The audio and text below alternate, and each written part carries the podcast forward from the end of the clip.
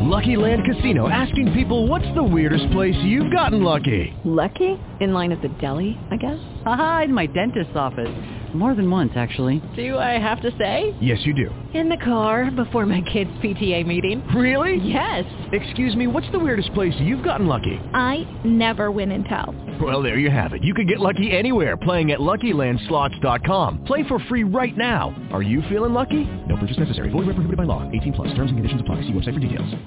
Blog Talk Radio.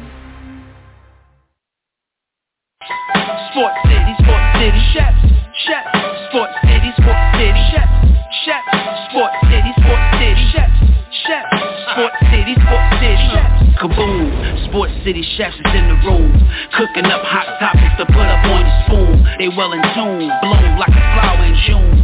Superman verse MF Doom, the clouds loom. So tell a friend it's the Sports City Chefs again. Pay attention, tune in, we on the set again. Sports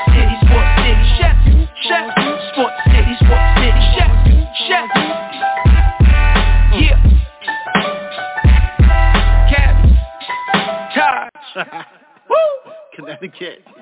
Uh.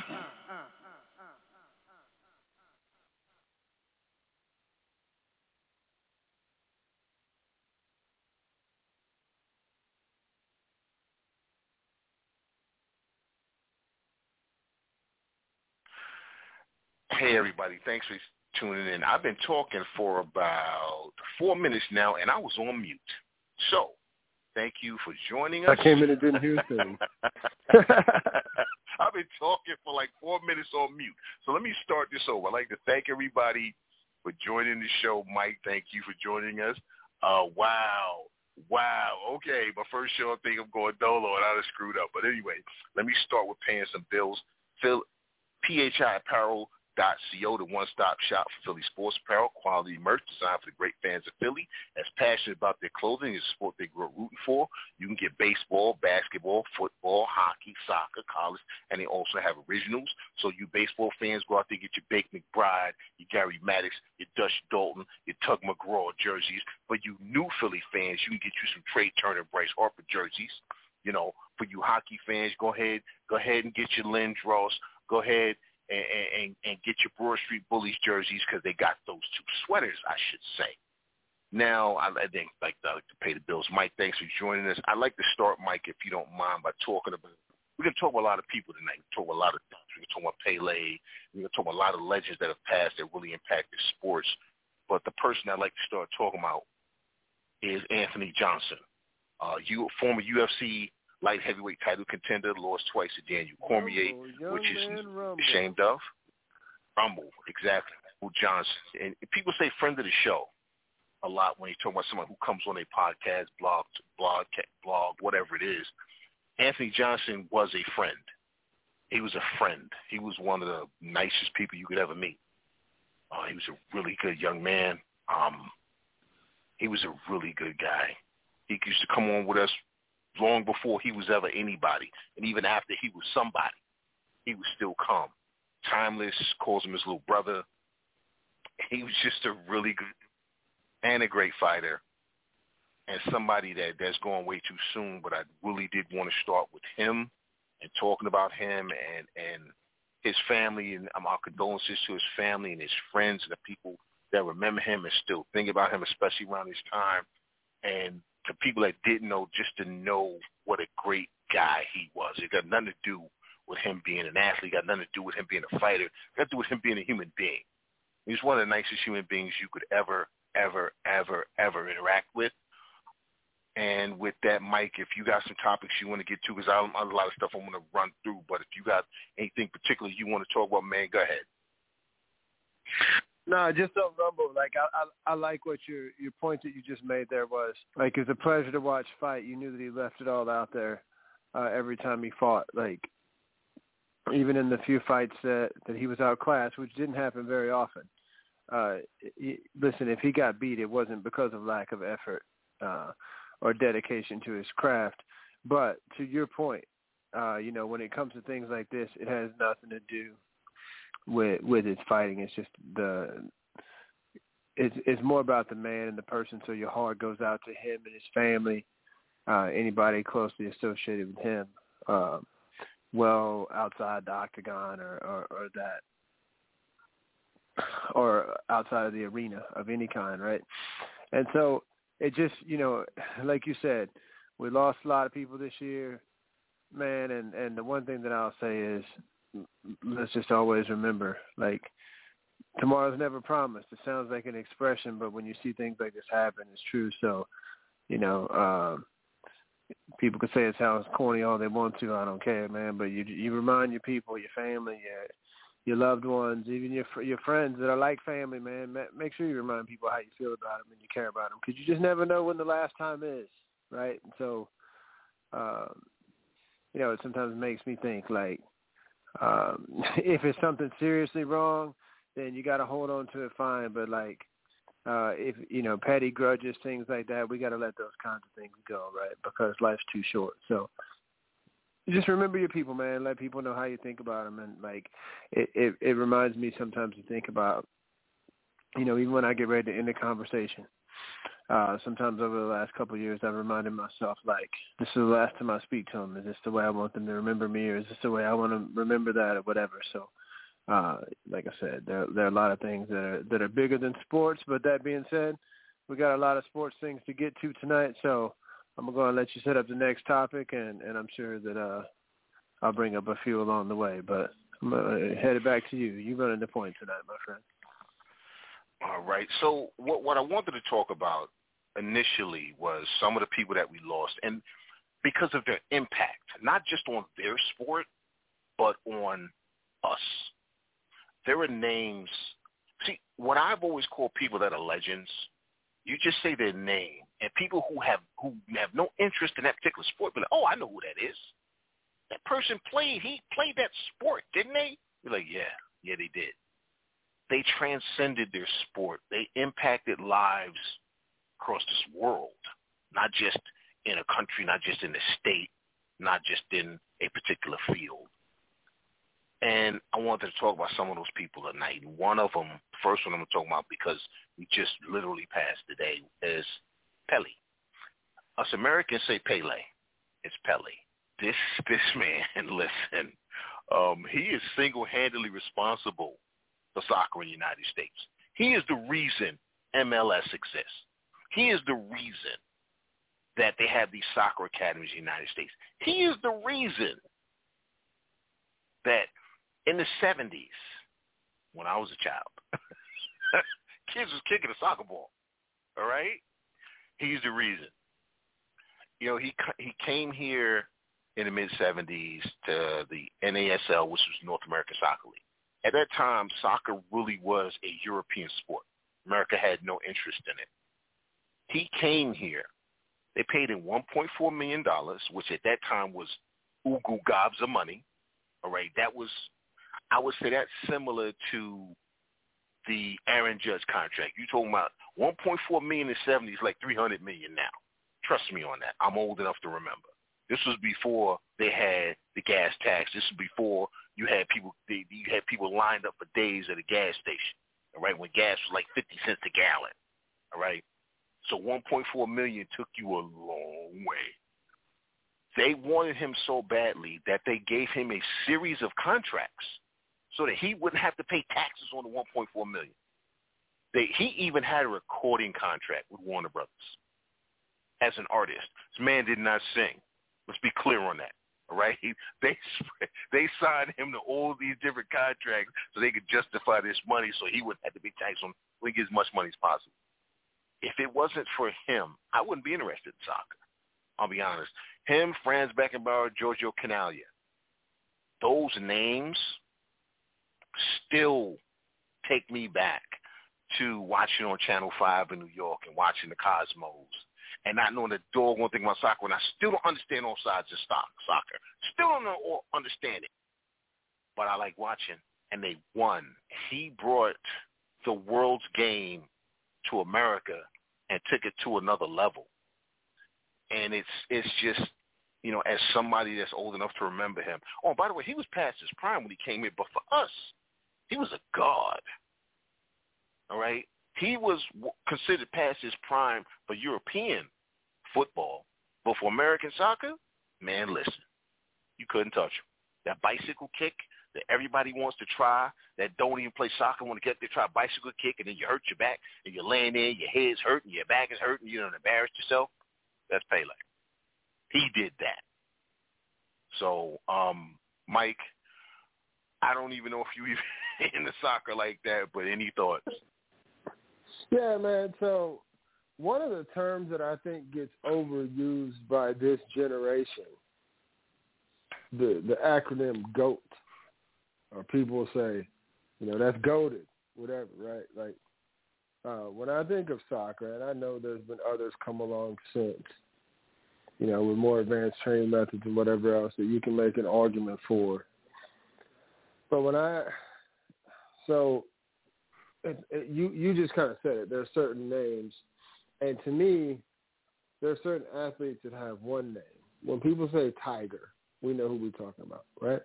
When people say MJ, when people say Wilt, when people say Kobe, when people say, uh, I mean Joe Montana, Joe Cool Montana, we know who it is, right? There's certain guys, Moss, everybody knows. You talking about Randy Moss. Now there might be some other ones, but everybody knows. You talking about Randy Moss, right? Um, Bonds. You don't even need the first name. You, I mean, his father was good too, but we're talking about Barry Bonds. There, there are certain people that were were famous enough that one name, one part of their name does it. You know, Pele is is that guy. He uh, he sort of transcended that. Magic is another example. Kareem, but Pele Pele is kind of uh, to me the original goat of the sport of soccer, right? Like it, it's Pele to me. And then the other thing that really jumps out to me when I think about him, once again, another uh, term that gets um, overused at times, but it really, really uh, hits home when it comes to him, and that is pioneer, right? Because you're right, he brought the game here when people didn't really care. Um, he's the reason why people care, but he's the reason why we have the expression "soccer mom" and you got people piloting the you know minivans taking kids to soccer practice and whatever. Um, so, yeah, I mean, so so all that is because of him. So, pioneer, go, rest in peace, and man, listen, um, I, I was talking to uh, just back in the summer. This happened with my kid uh, somebody that he really follows, like on a gaming site, passed away uh, due to cancer uh, a while back, and um, he said cancer sucks. And then I told him, I said, you know, he's 11. I said, I, I, you know, you could say whatever you want to with your friends when I'm not around, but when Dad's around, like, you don't use the F word, right? But if you're using it before the word cancer, I'll let you get away with it. Um, so because uh, you know that's how I feel about it too. It, it robbed me of my mom at a young age when I was five. I mean, fortunate uh, Pele lived a a long life and was able to really be appreciated. I think you know a lot of the world uh, gave him flowers while he was alive, but pioneering a goat for sure. Yeah, thanks, Mike. And you know what, man? That that that's you know what. um, I'm, I don't have kids, but it's always nice when to hear somebody that has children be able to take something and really relate it and use it and and raising their kid and helping their kid understand that that life ain't fair, life ain't fun all the time, life sucks sometimes, and that's okay because this is what we have to realize and deal with. The uh, the next person though I want to bring up is Franco Harris again. I'm old, right? Every single person that watches football, bets on football, plays football, should be thanking Franco Harris.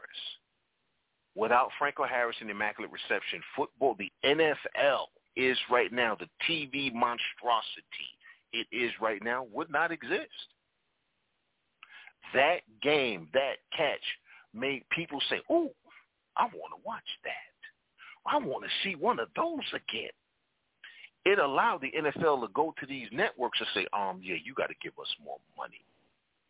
It allowed players like Deshaun Watson, terrible as he is, to make 230 guaranteed million dollars.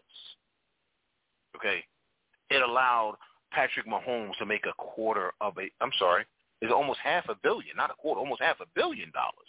I'm about to shortchange that man. It allowed the sites like FanDuel, BetMGM, all of these sites, Yahoo Sports, Daily Fantasy.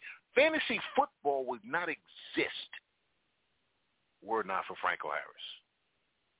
And with all of that, the greatest thing about him again is who he was as a human being. I don't know anybody, and I know people who've met a lot of famous people. I don't know anyone who ever met Franco Harris that did not walk away and say, wow, what a great guy. Not, oh man, he signed my ball. He signed my shirt. He's kind of a jerk. It was, oh my God, he was such a nice person. And he spoke to me and he talked to me. You know, it wasn't that, hey, thanks for coming, get out of my face. He, he talked to me. He, he acknowledged me. That's who he was. He wasn't player. He was more than that. He, again, he transcended his sport.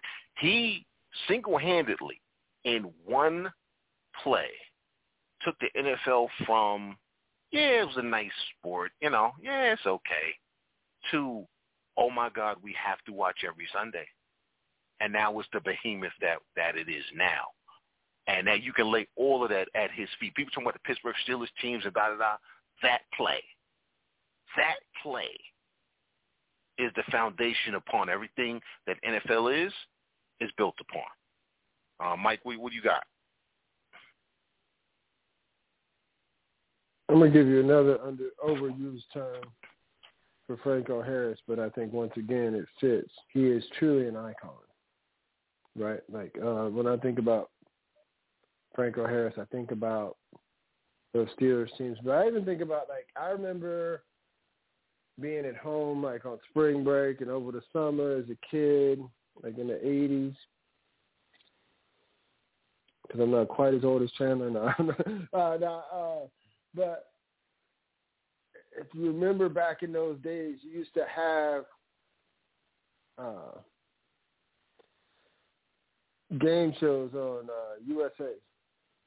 Uh, and I remember Franco Harris doing like Hollywood Squares and some of that. And so I would say that uh, I would say that in a, in a lot of ways, like you know, people always called baseball America's pastime, um, and, and it is. Um, but football has become America's passion, and and like you said, that immaculate reception is like the watershed moment. So rest in peace, Franco Harris. The next one we're going to go to, and, and we'll get into some of the other sports, but I think it's important sometimes – when we recognize those that are lost that really impacted our sports fandom, whether we realize it or not, help shape who we are based on some of the people that we rooted for. You know, Joe B. Hall passed away this year. People said, who the hell is Joe B. Hall? Well, Joe B. Hall was a basketball coach at the University of Kentucky. Now, he followed Adolph Rupp, who was a racist. And that's the nicest thing I'm going to say about Adolph Rupp because he was a racist. Joe B. Hall was not. Joe B. Hall followed somebody who was terrible and made the University of Kentucky a welcoming place for black athletes. He made it a place where you could you could he made it so that you could root. As somebody who looks like me as a black man, you could root for University of Kentucky. And trust me, that wasn't happening when Adolph Rupp was there. He impacted college basketball on many, many, many levels. But one of the biggest things he did is that he made he made it okay that when you looked at some of these teams, these southern teams, and you saw black players, white players, you just saw basketball players. He didn't make it obvious. He didn't stand out there and beat on his chest and say, look what I'm doing. He just put the best five out there, whatever that five might be. So I want to just give him a minute um, Mike, and and you you know you being a Southern guy, you probably know way more about Joe B. Hall than I do. Um, on on your thoughts on Joe B. Hall's pass.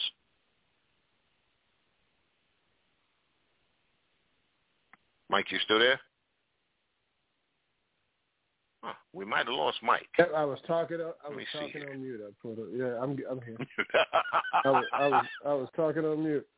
Uh, I was. Just, I was Go just following your lead. Uh, no, no, yeah. To your point, like we saw. um You know that there's the movie that well documents um, who Adolph Rupp was. Almost said Hitler. Uh, we know who Adolph Rupp was. Um,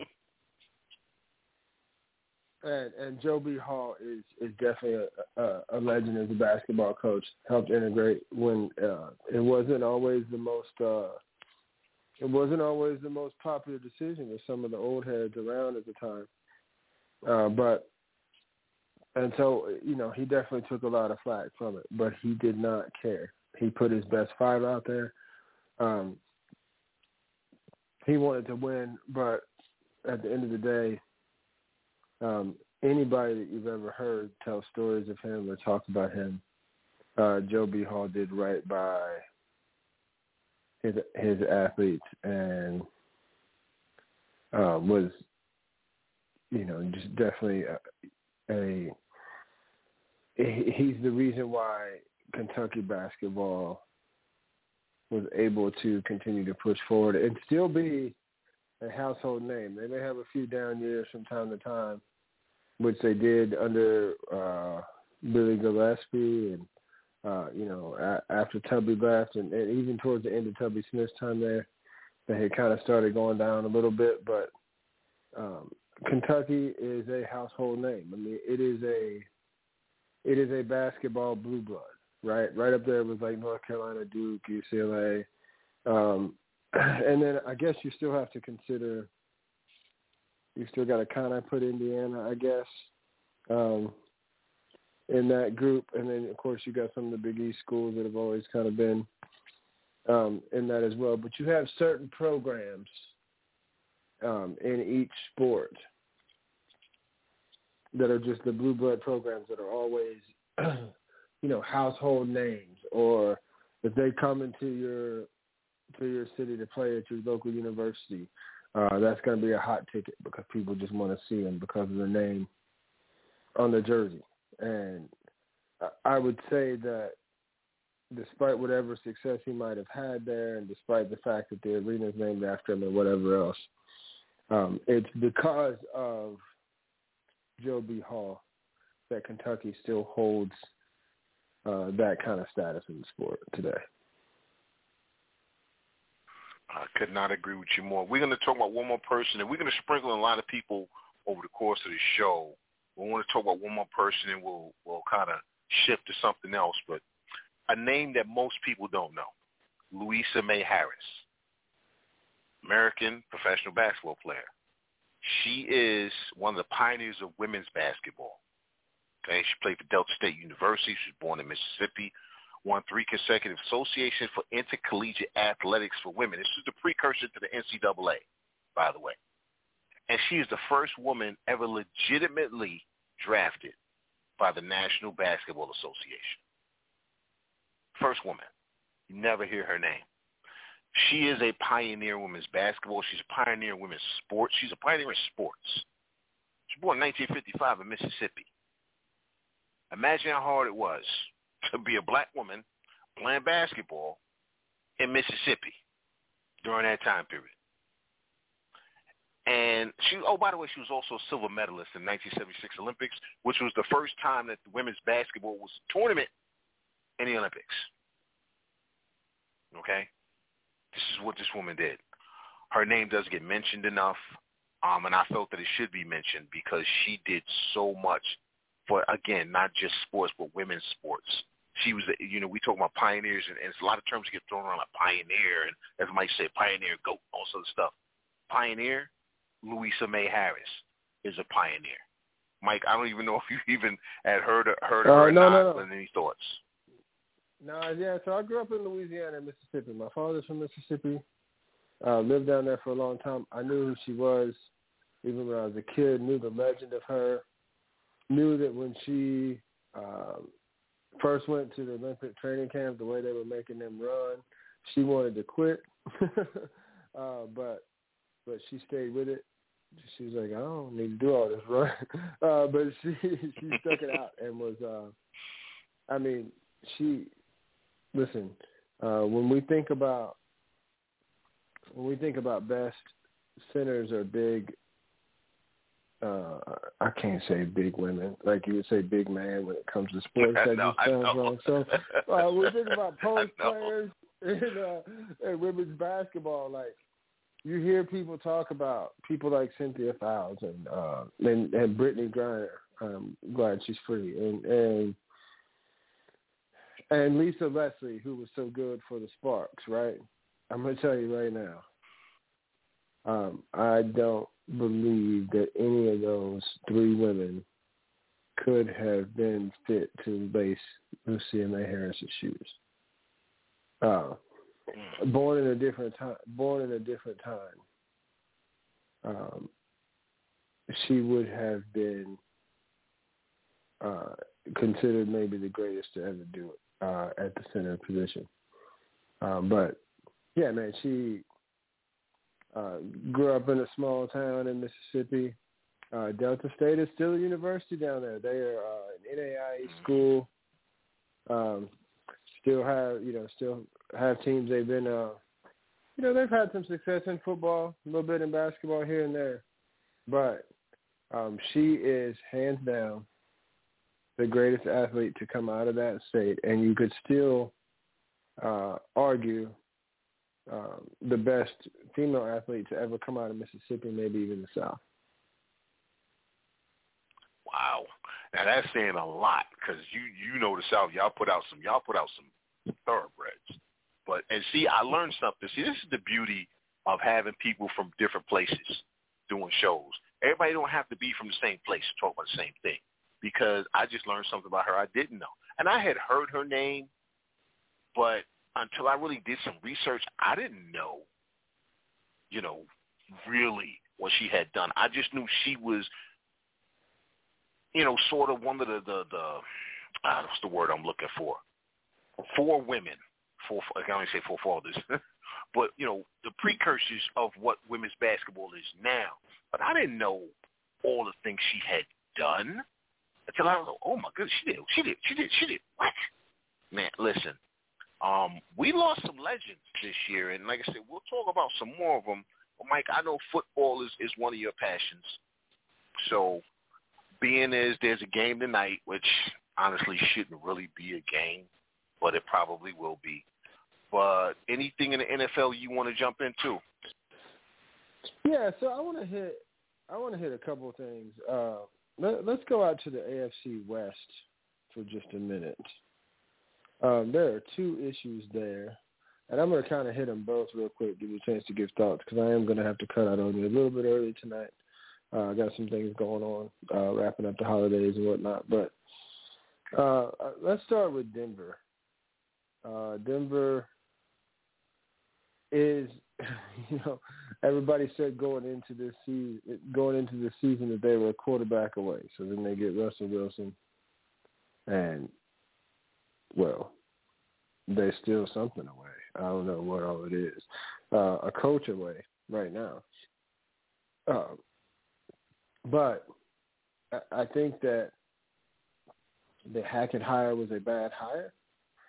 Uh, and I think that, you know, they played the Rams this past weekend, who, if it wasn't for Denver, let's be quite clear, the Rams would be the most disappointing story in football this year, coming off a world title and, and struggling the way they've struggled this season.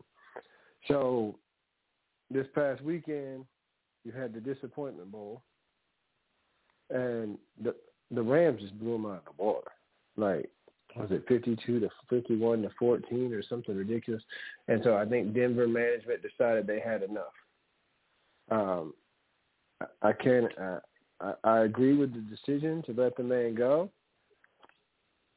But I think it was a I think it was a, a like I said, a bad fit in the first place. But I was surprised. I was surprised to hear uh, Russell Wilson come out yesterday and speak uh, passionate about this man and say that you know it's kind of felt like it was kind of partly his fault, his blame, whatever that things turned out the way that they did, and and all the things that he said in regards to to him. But I, I just, um, you know, I, I think it was definitely time to move on. I think it was. Uh, I don't know what they're going to do, but I also don't think that this is as attractive a job as some people might might think it is.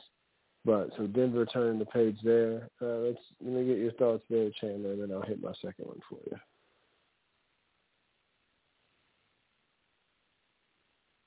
Chandler, if you're talking, you're on mute. Crap. Man, listen, I'm gonna, have to I'm gonna have to learn how to use my mute button because uh, apparently I'm not good at it. I actually do think this is an attractive job because they have a lot of talent there.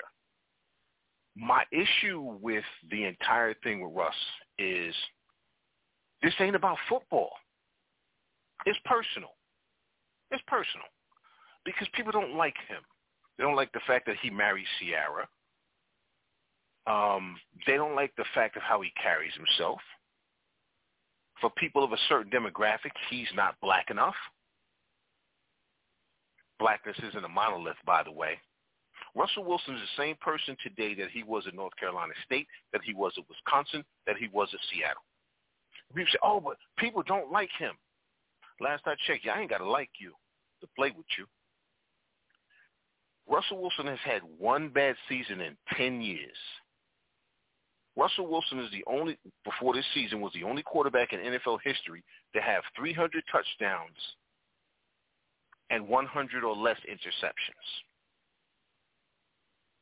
the only quarterback in NFL history to do that. And he's had one bad season, and this season was horrible. Okay? It's horrible. Hold on a second, because my dog now needs my attention. Give me one second here. Sorry about that. When you got a rescue, if you have a rescue pet, you know what I'm talking about. When you're not paying them attention, they will come for you. Um, right. yeah, just like the tax man. Well, not they coming for you. Um, I think the majority of all of the stuff about Russell, honestly, is personal. And that's my problem with it. If you just want to say, listen, Russell sucked this year, I can go with that. Russell was terrible. Absolutely oh, people didn't go to his birthday party. And oh, ah, ah, ah, you keep talking about stuff that has nothing to do with football. It doesn't matter. Oh, but, but they threw that pass. Now it's, oh, well, he wanted that Nathaniel Hackett. No, they hired Nathaniel Hackett to get Aaron Rodgers. And when Aaron Rodgers turned them down, then they traded for Russell. Russell Wilson did, did not say, I have to have Nathaniel Hackett. Nathaniel Hackett was over his skis. Period. End of story. He was over his skis. As a head coach, when your team loses, you say, we weren't ready? I'm sorry, what? You're the man in charge. You're supposed to. You're the one supposed to say, get them ready, and you said they weren't ready. So what were you doing? I think that this is an attractive job. Now, there's two people I think that need to come in there because Russ has some accountability here. I think Russ Russ needed a slice of humble pie.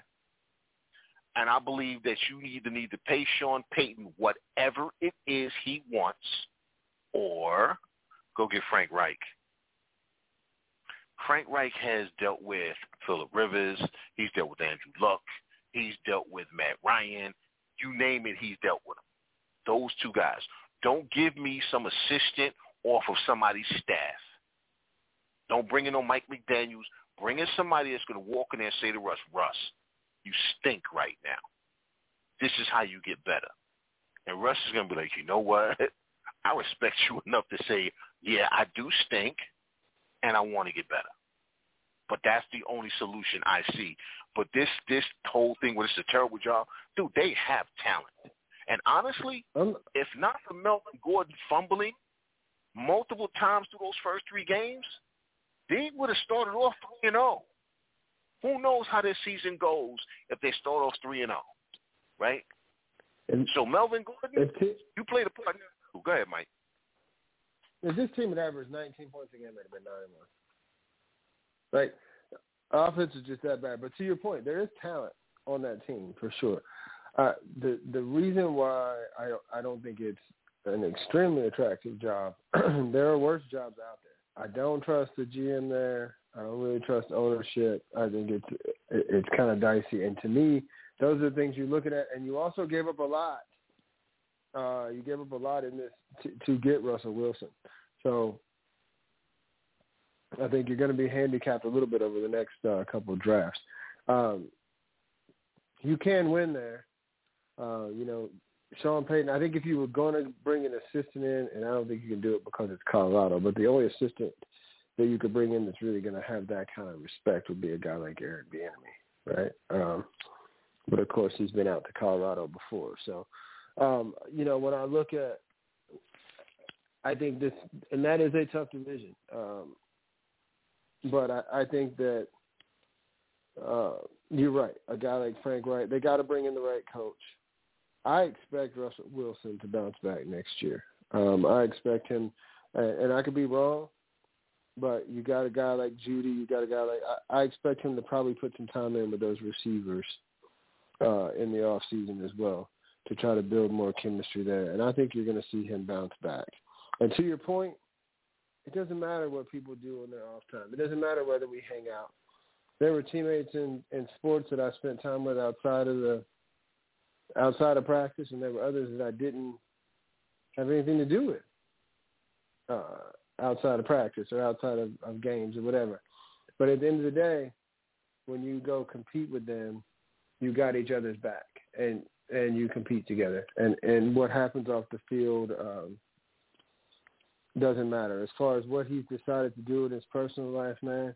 Listen, if you're not going to bed with either one of them, you know what I mean. If you ain't got to, uh, if, if you ain't got to pay the bills and or figure any of that that kind of stuff out, man, uh, let's not worry about what people do. I feel like, you know, that that's the one. There's a curse and a blessing with uh, with all the social media and all the access that we now have into people's lives. And I think um, the the blessing is we feel like we can connect with people a little bit better. The curse is sometimes I think that uh, we can feel a little bit more entitled or feel like we know more than we actually do in some of those situations. Right. So that's that's what I got on Denver. Um, my other topic that I wanted to bring up in the AFC West is the Raiders' decision to bench Derek Carr. and, and so I lay a lot of this at the at, at the feet of Josh McDaniels. Uh, he was not a great head coach the first time when he was in Denver, coincidentally, uh, and he's still not a good head coach. He may be a good offensive coordinator, but they have not gotten a lot out of this offense. People want to talk about how bad that defense is. This is another team that if they had been able to average 17 points a game, even they would have been good. Um, I I think that part of it is the system, um, but when I when I hear the reason, when I, when I just looking at some of the reasoning that that I've read behind this benching, oh, we don't want him to be a distraction. Last year, when everything was so out of whack, and you fired your coach because of the racist stuff going on and all the different things that that went down there, there was one guy that stepped up to the microphone and every week and answered the bell. And this and that was Derek Carr. He was the one guy that kind of held things together. Oh, he's not a leader. What? Uh, how do you think they kind of kept things together last year with that with that coaching staff and everything else they had to do? Uh, once again, I think that he would be the first to tell you that his play has not been as good as he would uh, have wanted. we can talk about injuries to some key guys and whatever. We can talk about maybe him locking in too much on one guy at times with this team, and so he could perform better. But I'm gonna tell you right now, there are teams in this league. I'm looking at you, Washington. I'm looking at both the New York teams. Uh, right, right now, I'm looking at New Orleans. There, there are several teams in this league I'm looking at even Arizona for next season with with Kyler Murray being out. You know, he he is liable to miss a chunk of next season due to injury. There are a lot of teams that could use the services of Derek Carr as their starting quarterback. I totally agree with you. Now, I won't, wouldn't want him anywhere near Washington because I keep hearing Ron Rivera is a great coach. Ron Rivera had three has had three winning seasons in twelve. I mean, he's had nine losing seasons. The reason his winning percentage is over 500 is because his three winning seasons were Ugu Gob winning, like 11, 12, 13 wins. This dude had prime Cam Newton. I had three winning seasons in Carolina, and he had alpha prime Cam Newton. So Washington, no. Um, I would like to see Derek Carr with Brian Daboll. I don't want him near uh, uh, uh, uh, Saleh because I don't trust the New York Jets offensive coordinator. Um, I don't know if I trust Dennis Allen in New Orleans, but he's going to go somewhere. And and to speak to Josh McDaniels, this is Josh McDaniels trying to be Bill Belichick once again. Josh McDaniels drafted Tim Tebow in the first round. Josh McDaniels is starting Jarrett Stidham and he's saying that Jarrett Stidham is a young player. Jarrett Stidham has been in the league for four years. We've seen Jarrett Stidham as a starter. Josh McDaniels thinks he's Bill Belichick reincarnated. He does. He thinks he's Bill Belichick reincarnated. You took a team that gave everything they had all the time, in spite of the fact that they had a clown like Gruden as their coach. And you literally watch guys quit this season. You watch guys quit. Waller, Jacobs, um, Renfrow, they quit because of the coach. Quarterbacks, let's talk about let's start talking about coaches. Because who's he replacing Derek Carr with? It's not like you're going to have, have a high draft choice. And it's not like Josh McDaniels has proven he can develop a quarterback.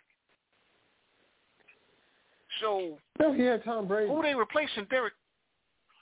Listen, right, Tom Brady. Had, but he was good. Yeah, but yeah, but see, that's the that's the, like the David develop, Cutcliffe nonsense. That's my point. He had a he had a polished exactly. Right. It's it's it's um Daniel Jones got drafted because David Cutcliffe once coached uh Peyton Manning.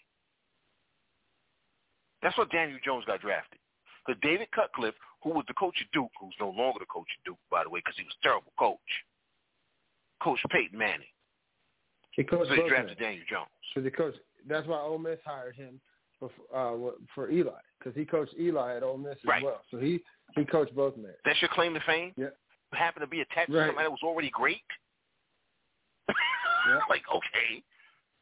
So so this this this fallacy of Josh McDaniels being this great offensive mind, you miss me with all of that. Miss me with that. Josh McDaniels has been exposed as a bad coach. Period. End of story. The the Las Vegas Raiders. Where are you going next? Who's going Who's going to quarterback your team? There's no quarterbacks on the market. Now, unless Aaron Rodgers plans on going to Las Vegas, Oh, and by the way, I give him three games before he punches McDaniel in the face. Okay? Maybe I Jimmy give him three Garoppolo? games. Yeah, because Jimmy Garoppolo's better than Derek Carr. Jimmy Garoppolo it walks down the street and gets injured. The wind blows. Oh my God, my Right. shoulder just went out. Right. Listen, the Raiders, Ma- Ma- um, uh, Mark Davis deserves every bad thing that's about to come his way.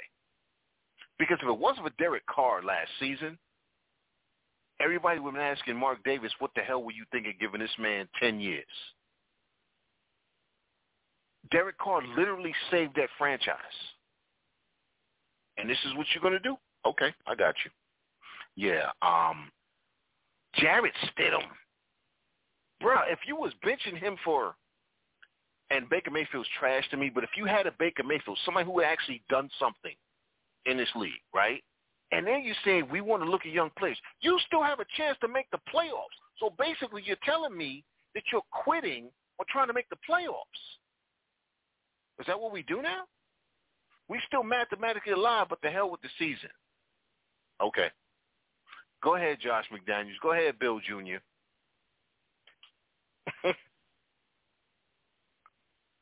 you you mentioned Sean Payton earlier. Um, you know, Denver's a possibility. Uh, the Raiders, if they let him off. I'm hearing rumors, and once again, um, it's just rumors, right? So I'm not necessarily buying into it. But I've heard rumors that there's talk that he may come back to New Orleans in 2030. Um, so that'd be interesting to see. Uh, listen, I would take him because I don't trust Dennis Allen, um, and and that's about the only way that you could get Dennis Allen to shift back to the defensive coordinator position. He's a good defensive coordinator. I just don't trust him as a head coach. Right, right. And and honestly, listen, Jameis started the year with a broken back. A broken back doesn't heal during the season. But dude, Andy Dalton, seriously, seriously, that's that's your go-to Dennis, Andy Dalton. You could have got Baker Mayfield. You could have got somebody up in that piece. Oh yeah, yeah. Uh, I can't. I can see Payton going back because ownership says, "Listen, man, just finish out your contract. Just get us a winning season again, and we'll let you go. We won't even ask for compensation." Um, but yeah, it's it's going to be interesting to see where Payton goes because you're going to have to give up. You have to give up pretty much your whole draft in order to get Sean Payton. Yeah, and and I think that you, you think about it though. Andy Dalton was brought in to be a backup.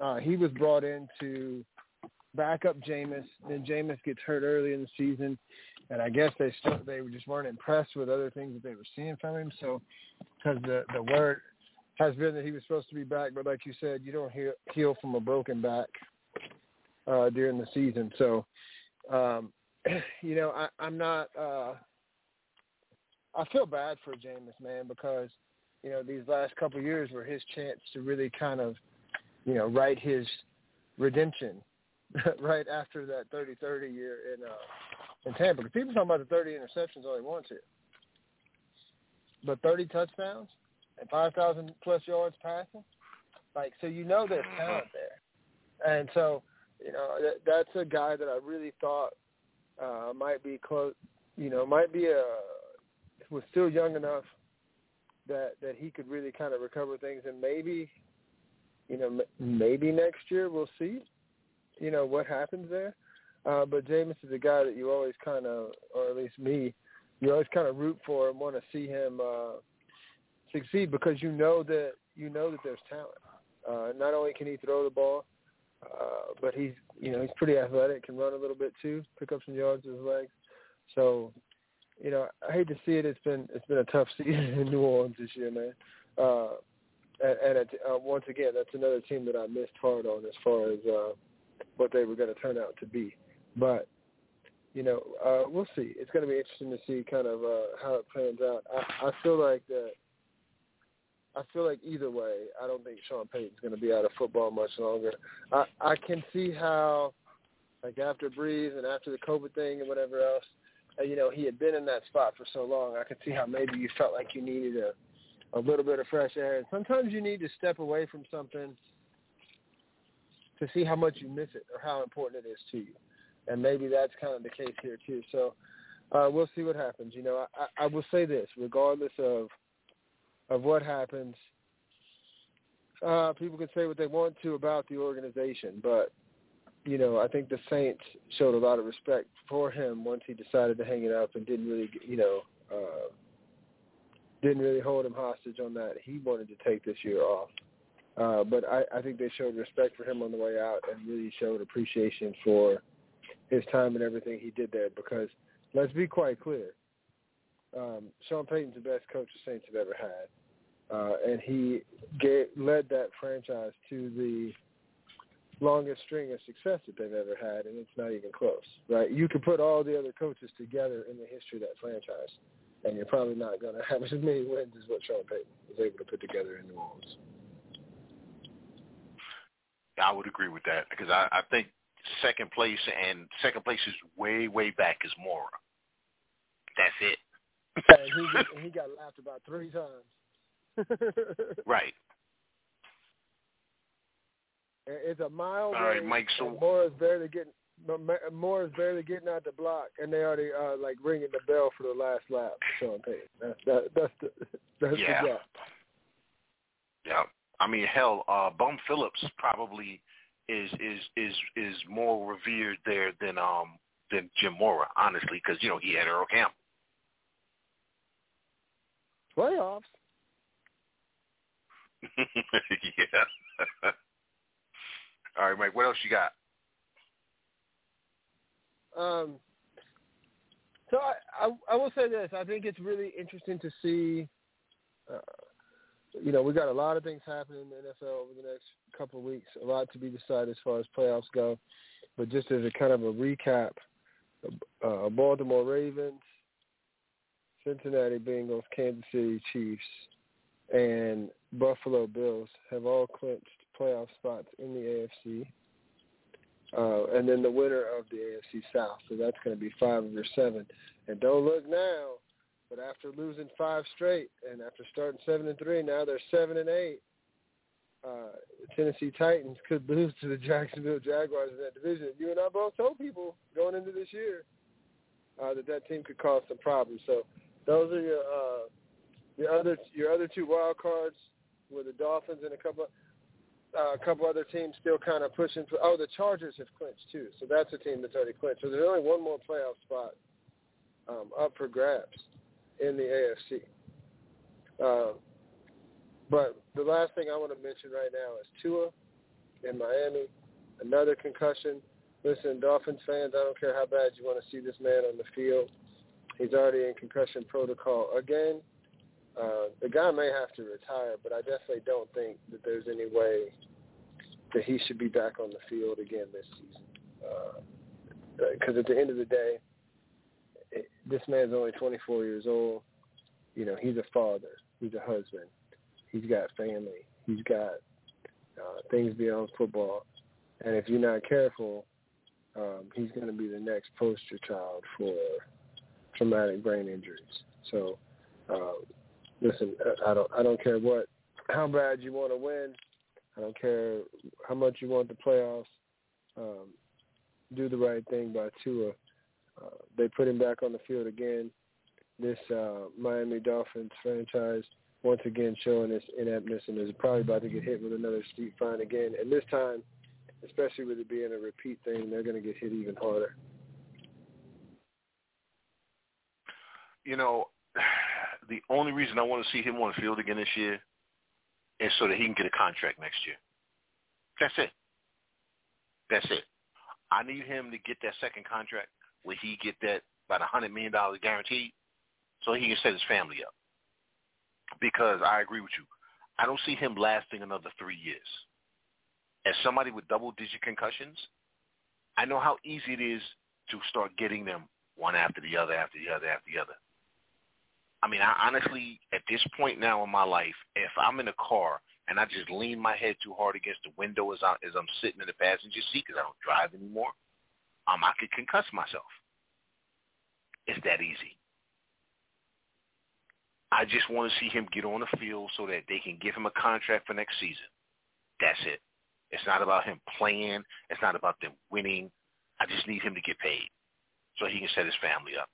And hopefully then when he steps away, he has a cushion. Um, that's it. But yeah, I agree with you, man. But it, the reality of it is, is he should not play again this season. Unfortunately, he will. We both know that.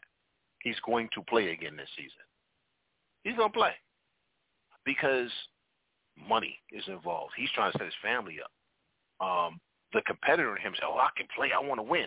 I'm invulnerable. I'm invincible. Bruh, no, you're not. No, you're not. You got kids. Don't you, don't you actually want to be there for your kids to grow up. But it's a tough situation, man, because I can understand why he want to get back on the field, and as a part of me agrees with him getting back on the field simply because of that. But the human being says, dude, you need to stop because it's just going to get worse from here. I want to switch sports in my last couple minutes, um, unless you got something else football related. But before I duck out of here, I want no, to go ahead, switch go ahead. sports and I want to hit a few things in baseball real quick, and I'm gonna just try to fly through these few things, and we can kind of go back and forth on them. Um, first of all, I'm gonna start with my favorite team, just cause um, you know the the Atlanta. I hate Braves you so much right now. I swear to God, I hate you so much. The, the Atlanta Braves doubled down after the Sean Murphy trade. Uh, they went ahead and locked him up long term. So now you got him for the next. Uh, now you got him for the next like five, six seasons with a club option. So uh, listen, uh, and they got him at good value too. Like you got six years, and basically, tw- you're basically twelve and a half mil per year with a with a club option for fifty million dollars in the next year. And this and this guy is probably one of the top three catchers in the game if if he can be stay healthy. So uh, good on them. And, and once again, the the Braves are continuing to lock up talent before they hit free agency. And now you got a catcher, a first baseman, a second baseman, a third baseman, and at least one outfielder, two outfielders, my bad, Acuna and Harris, and now you got Strider locked up. So these this this team is continuing to lock up talent uh, before they ever hit free agency. And that's why they didn't give Dansby that kind of really big money. That's why you didn't see him go after a really big free agent because it go it would go against the philosophy of this organization. If this team goes out and drops thirty million dollars on a free agent, then the system that they're doing right now is going to start failing to work because then players are going to start holding out for free agency. But now they know, okay, if I come up and I do the work and I impress enough, I'm going to get locked up and I'm not going to have to deal with major league minimums. I can get 12 million a year, eight, nine, ten million a year instead of half a mil. Um, and I mean, it's really kind of forward thinking, and they're not going to get stuck under these contracts. So um, I want to hit that. I want to hit the uh, Rangers. They went and got Eovaldi to go along with deGrom, and they got uh, who was the other pitcher they got earlier in the off season? So Heaney, uh, Heaney. yeah, yeah, Andrew Heaney said the Rangers are trying, man. They're really trying to uh, to compete, and if, if that pitching can stay healthy with with the bats that they have, uh, they could be heard from in the American League West coming up this season. Uh, so a little bit impressed with that. And then Carlos Correa, man. Like, listen, everybody said th- th- we have a group thing, the Sports City Chefs, where we we chat things out. You know, Barry says in the group thing, as soon as the thing fell through, he said the Giants are stupid. I'm like, okay, but you don't know yet. Like, we don't know what the story is. We don't know the why. And then now, looks like things are kind of falling through with the Mets. Maybe they're going to renegotiate. Who knows? But um, are willing to call the Mets stupid too? Uh, what I can say is this: you paying this man, you talking about a potentially 13-year contract with 25 million per year or something crazy like that. Like you paying the man to be on the field.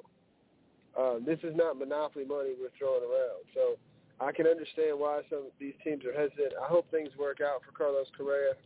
Uh, maybe him they can get it done with the Mets, but I hope he doesn't end up in the same situation that he did last year, signing another prove-it deal with some opt-outs in March.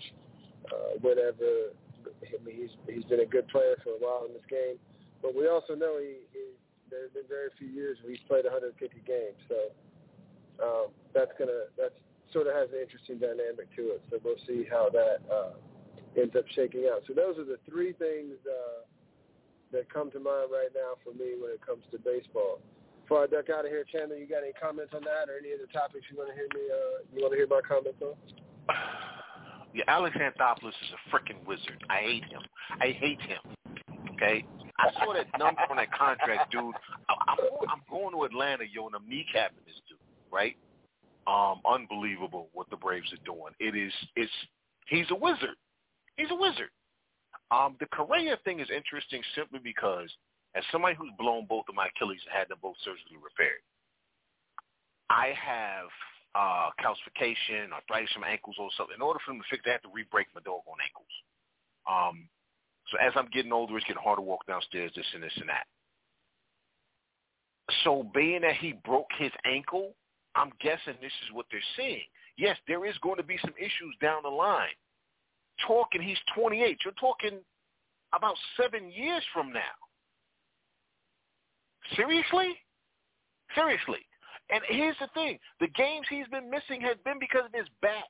And you're talking about his injury when he was 19 and he's 28. It's ridiculous to me. Um, who was the other one you said? Who was the other one you said? Oh, the Rangers. I talked about the Rangers. This pitching staff looks a lot like the San Francisco Giants pitching staff that won Bruce Bochy World Series. Looks very similar. Very similar. You got the junk baller in Heaney like you had the junk baller in Cueto. You know, it just I'm just saying. I'm just saying. Managing matters. Coaching matters. I like what the Rangers did. So for all you Met fans talking about, oh, Jacob deGrom talking about the Rangers trying to win, bip, bip, bip, bip, bip. Don't be surprised if the Rangers make it to the ALCS.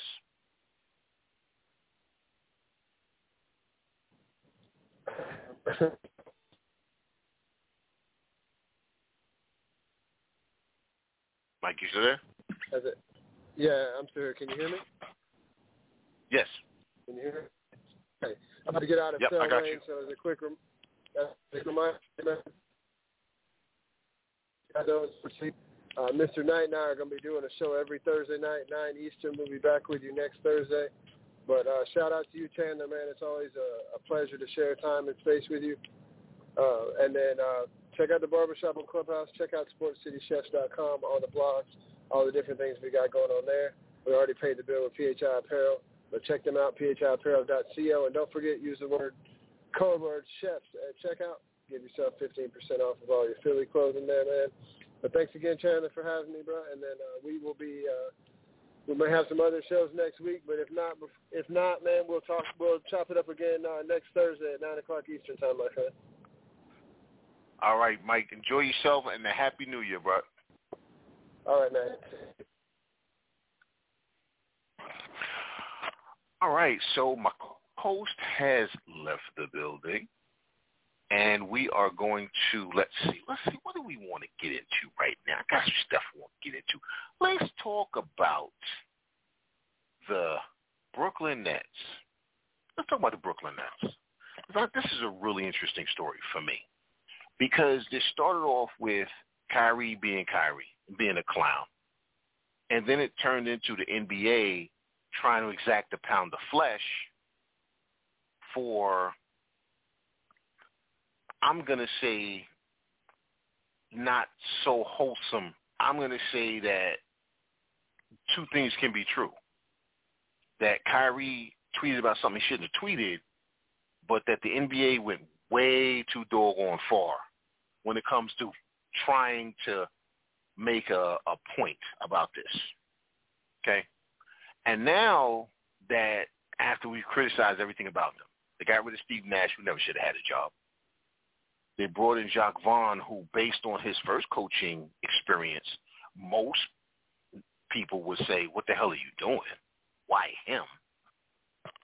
And they've become a team that is about basketball, which is what Kevin Durant really always wanted to do. He just wants to play basketball.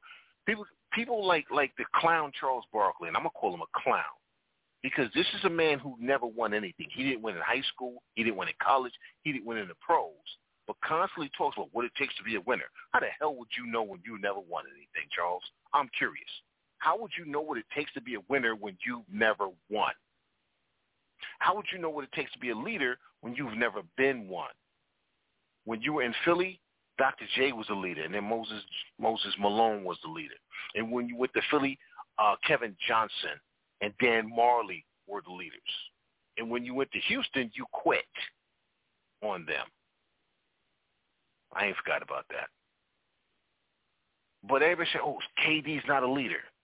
No, he's not really. He's not a guy that wants to lead. He's not a guy that wants to be a captain. He's not a guy that KD is that dude who, if he didn't have the talent he had, he'd be that grinder at the end of the bench. That dude everybody roots for because even though he's not that talented, he's out there to hoop and work hard. That's who Kevin Durant is. Except he's got a God-given ability that makes him transcend pretty much everybody else's ability. So we keep wanting him to be more than what he is.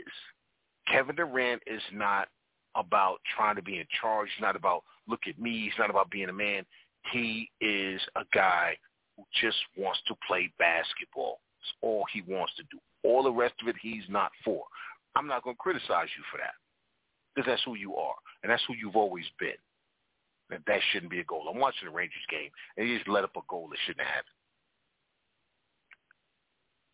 So now that the rest of his team and the organization are all in the same boat with him in a sense of it's just about basketball. Kyrie, shut up. Didn't hire Ime Udoka, which really, after everything that you're going through, now you want to turn around and hire a dude that the Boston Celtics couldn't wait to tell the world that he was sleeping with everybody and their mama?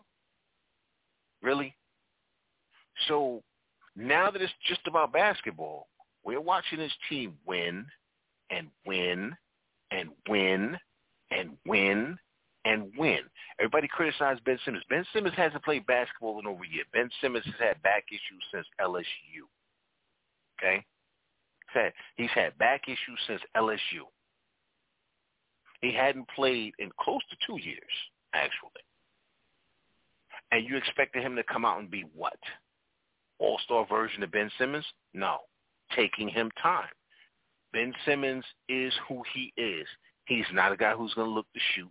He's not a guy who's going to jack up jump shots. And that's okay. He doesn't have to.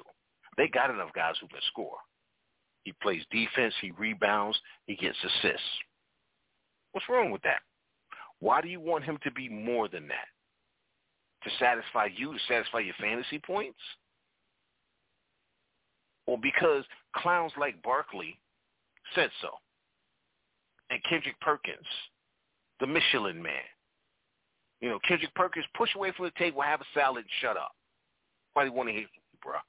You were an eighth man on a team that won a championship, and you talk like you about that life. You weren't an integral part of that. You were an accessory. They could replace you with Nazr Mohammed and nobody would have noticed. So shut up. But what the Brooklyn Nets are doing shows you that when you listen to your best player who says it needs to just be about basketball. I'm not here for the nonsense. I don't care about any of the other stuff. I just want to hoop. Listen to him. Coach he can respect. Make it just about basketball. The, the Brooklyn Nets are the number three seed in the East right now. They're the number three seed. This is a team that a lot of people were giving up on early in the season. This was a team when Kyrie suspended and went trade. And I would listen. I'll, I'll be honest with you. I thought they should have got rid of Kyrie. I thought they should have cut him. I would have just to get rid of the distraction because I don't, and I honestly still don't believe that Kyrie can go through the rest of the season without pulling a Kyrie stunt. I would like to hope that he will, but given his track record, do any of us ever really believe that? But if he can go through the rest of this season and just play basketball, the Brooklyn Nets can win the NBA championship. Tell me a team, well, besides Boston, because Boston is just Boston right now. They doing they doing their thing. Tell me a team, honestly, that you think in a seven-game series could beat the Nets besides Boston. They proved they can beat Milwaukee. We know they can beat Milwaukee. They came a, a ingrown toenail away from beating them before. The only team that you would look at and say, I think they can beat them is Boston. There's nobody in the West you're going to say, oh, oh, oh, all right, better. No, there's not. Not when it's just about basketball. So um, I like what the Nets are doing. I'm glad uh, Jacque Vaughn got another shot. I'm glad that he learned from what happened in Orlando. And I'm glad that the organization finally realized that if you stop trying to win the headline, stop trying to win the back page of the New York Post, then you can put a successful product on the court. That's just something in the lane of basketball. Let's talk about the New York Knicks, who lost the game when they had a nine-point lead with 33 seconds left. The New York Knicks lost the game when they had a nine-point lead with 33 seconds left. 33 seconds left. Nine-point lead, and they lost. I'm still trying to figure out how that happens. Because how do you lose a game when you have a nine-point lead with 33 seconds left? Well, because you're coached by Tom Thibodeau. That's how. Because you're a mediocre team. That's how. Stop telling me about, oh, and, and now that Tom Thibodeau's letting the young guys play. Uh, the Knicks are a seven seed. They're a seven seed. Whenever they play a team that is an actual team that has real real ability to contend, they lose. And they lose in the fourth quarter. They lose when they have a lead. They lose because they have no concept of winning. They lose because they have a head coach who has no concept of offense. They lose because they have a head coach who's burying people, burying people. Okay, you want to pull some out the rotation, that's fine. You don't bury them on the bench. You still give them minutes. They're just not consistent or meaningful minutes, but you still give them minutes. He is literally burying people. And then when somebody gets hurt, and then when somebody gets in foul trouble, you still refuse to put them in because that's not how I do things. I'm Tom Thibodeau. I'm sorry, Tom Thibodeau. How many championships you won, bro? Oh, that's right, none. You were an assistant on a championship team. As a head coach, you haven't won a damn thing. As a head coach, you are limited offensively. Your teams are limited. As a head coach, your teams lose in the biggest moments. But yeah, go ahead and keep telling me how great it is to be a Knicks fan right now when you have a team that's going to be a six or a seven seed for the next five years because they're playing the young guys. I like the young players the Knicks have. I do. I do. But I've been a Knicks fan for over 45 years. And I know that the Knicks have never had a free agent come here and want to stay here. I know the Knicks have never had a free agent come here. Hell, would stay here. They've never had a free agent come here. Not in their prime. And if you say Allan Houston, I will come to your house and punch you in the face. Straight up and down. Okay? Allan Houston was not a prime free agent. He was a good free agent. He wasn't no prime one. The, the Knicks will never have that because the Dolan family. Oh, and by the way, let me just get this out the way. James Dolan does not own the New York Knicks. The Dolan family owns the New York Knicks. James Dolan cannot sell the New York Knicks because the Dolan family owns the New York Knicks. Okay? So for all you people say, we need James Dolan to sell, do your research before you run your mouth. He can't sell the team because his brothers and sisters and mom and dad and uncles and cousins and everybody who's got a piece of the damn team would all have to agree to sell the team. So he can't sell the team. And the Dolan family, as the noted columnist in New York Daily News and New York Post Dick Young said years and years and years and years and years and years ago, the Dolan family is only interested in making the playoffs and getting that playoff money. They don't give a damn whether the Knicks win or not. So if you're a Knicks fan, you still talking about championships, and the Dolan family still owns this team.